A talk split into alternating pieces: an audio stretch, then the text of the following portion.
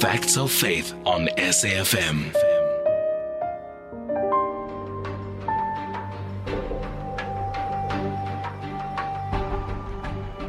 The South African national election in uh, twenty twenty-four, which we're all looking forward to with bated breath, is quite likely to witness a surge in coalitions due to the rise in varied viewpoints and interests, the need for morale and progressive leadership, and a desire for change, as we all desire, in one way or the other. We're seeing the emergence of numerous small independent parties as South Africa prepares for the twenty twenty-four general elections in an effort to challenge and defeat the ruling A N C. There is a need for change in South African politics, some people allege, as seen by the recent establishment of Mpho Dagada's Rise, uh, uh, Rise S A and uh, Songezo Zibi's uh, Rise Mzansi political parties, as well as the founding of the parties by previous leaders, including, including Musi Maimane, Abel Tao, and Bongani Baloyi. So we'll look at this conversation from African spirituality's perspective. Which party is advocating for African people? Is there a political party that is going to be doing it for Africans from the African perspective? A party that will not only focus on the politics, but for our interests as Africans. Now, I understand the very definition of African is varied, and uh, it is not as monolithic as we would like it to be, because even in South Africa, we are as varied and dynamic as we can be. Even the Xhosa speakers, which I'm one of, we are not all monolithic, because there are Amambondo who speak the very same Xhosa, but they call it Isimbondo. Uh, IsiHlubi, they have their own dialect, they call it IsiHlubi, and so forth. So we don't have a monolithic identity of being an African, but surely there should be a political party that would be a broad church for all African people in Southern Africa, or South Africa particularly. Joining me now to give you some perspective is Doctor V V O, President and founder of Umsamo African Institute and the South African Healers Association. Doctor V V O, good evening to you, and thank you very much for agreeing to talk to us. Good evening, sir. Good evening. Good evening to the listeners as well as uh, to our crew in the studio. Seeing that we have many, if not all, voters, or anyone who has been voting ever since nineteen ninety-four, they've somewhat assigned themselves to existing political parties. Is there a need, and should we not have a political party that is going to be coming from the African perspective, for example? Thank you so much. Um, now, first of all, let me say, when we were fighting for liberation, it was African people. If I'm saying African people, it was people from South Africa who were helped by African countries and even also by outside countries, where they uh, exiled themselves to those countries. Secondly, they were, uh, they were fighting for the African soul, the African spirit, the African people who died many years under the oppression. As we know, that white people arrived in this country in sixteen fifty-two or even before, as history might tell us. Bartholomew Dias, yes. Yes. Now, if you take, for instance, let me give an example. Let's talk about the A N C. Now, the A N C, we have the so-called the Rivonia Trialists. Those were African people who were there. Now, I always ask myself, why were, why were they not all of them hanged, but they were sentenced to life imprisonment? Who saved them?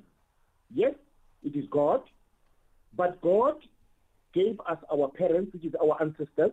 To me, they were saved by the ancestors because they were fighting for them. Now, when we now started getting into power, yes, did we ever speak about those ancestors? Did we ever speak about those ancestral spirits? We didn't. Okay. Now, you are talking today about the political party, whether do we need a political party that will talk about uh, African spirituality, about we as Africans? The first party that should have done that is the A N C. even before any party that emerged, as we have more than ten political parties today in our country. So to blame countries that are emerging today, that are coming to the forefront today, to me doesn't help. But the first country that should have actually said, we were saved by these people, we were actually fighting for African spirituality, therefore let's go back to our roots and say, who are we, who are the Africans, and therefore how do we then take our country forward with our own people as Africans, so that we rule it as a different country, which is an African country in Africa, rather than to rule it as China or maybe looking to the West or whatever a country in Europe or whatever the case may be. So therefore, in a nutshell, it is so painful and surprising that we see a lot of uh, uh, political parties emerging today, but there's not even a single one that is talking about the African spirituality. What do you say to the idiomatic expression that says necessity is the mother of invention, which then suggests if it has not been brought up or invented, it's because it's not necessary? Is it possible that such a political party does not exist purely because it's not necessary? All the people in South Africa who are Africans are already happy with the political parties that exist. Is it possible? Let me give you an example, my man. All political parties are singing one and the same song. They are so talking about the poor of the poorest. They are talking about service delivery. They are talking about, I mean, even if myself I can form a political party today, I will form a political party that will actually talk about bring back the land. That's right. But for what purpose? For what reason? For what, what is the what was not is what was the value of the land in, in, in during our ancestral time? The mere fact that we don't talk about it doesn't mean that we actually uh, don't need it or we don't know about it. It's the, the issue that we are actually flowing with the stream. Let me give you an example for what I'm saying. How, how, hold on, hold on, hold on, uh, Doctor. Uh, how do people flow with the stream ever since sixteen fifty-two, as you said? Uh, of course, you, you did acknowledge Bartholomew Dias, who arrived in, uh, what, fourteen eighty-two? Surely, ever since his so-called discovery of the Cape, up until now, we cannot have been flowing, going with the flow. Surely this is our flow. If we don't change it, suppose we're okay with it, isn't it?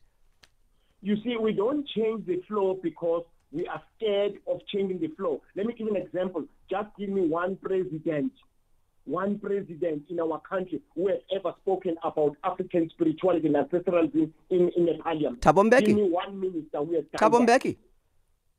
No, I disagree. Thabo Mbeki was singing a song. He was he was singing. He, he, he was like Imbo, who was saying, "I'm an African." To say I'm an African, and so what? Without practicing it, without doing it. For me, I'm not actually criticizing him, but to me, that was just a, a, a mere. Do you remember like, him explaining like, like, how we came with our coat of arms, Doctor? It's there on YouTube for any and anyone who wants to watch it. Him sitting with the Khoi and the San communities explaining how they in government at the time came up with the coat of arms. The Iki, the Iki, all of that, that, that stuff that is in our coat of arms, he explains how they came about with it. It was not just Imbongi. It was not just going with the flow. It was a deliberate, it was a deliberate act. But was it implemented? Let me give you an example. Was it That's what's on our coat of arms today there, Doctor. Look at our coat, yes, of, coat of arms. It was implemented. I, I, no, no, I understand. Now, let me ask a simple question. Why black people are so killing uh, uh, one another today? Secondly, why today are we having problems in our schools and are we, pro are we having problems in terms of the gender-based violence? Why are we having problems of actually problems? You can see they are related to African spirituality. Why today? Let me give you an example for them. It's happening in the U K, it's happening in the U S. Black on black violence is happening all over the world where there are black people. It's not exclusively happening in South Africa, sir.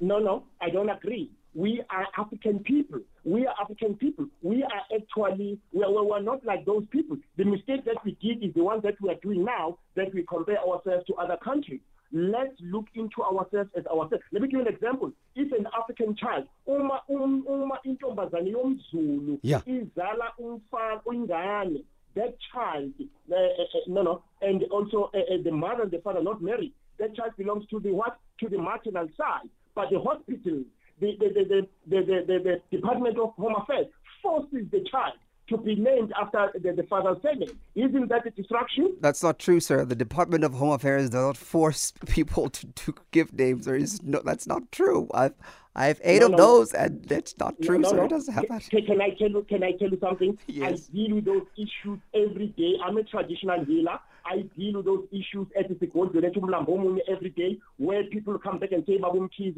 has been asked to get a D N A. How do you get a D N A for a person that has you have fought with, where you are fighting every day? How do, do you get do, that? Doctor Vivi, Vivi, Vivi, I want to remind you again, we, we are not talking about the thing that were done by deviant people.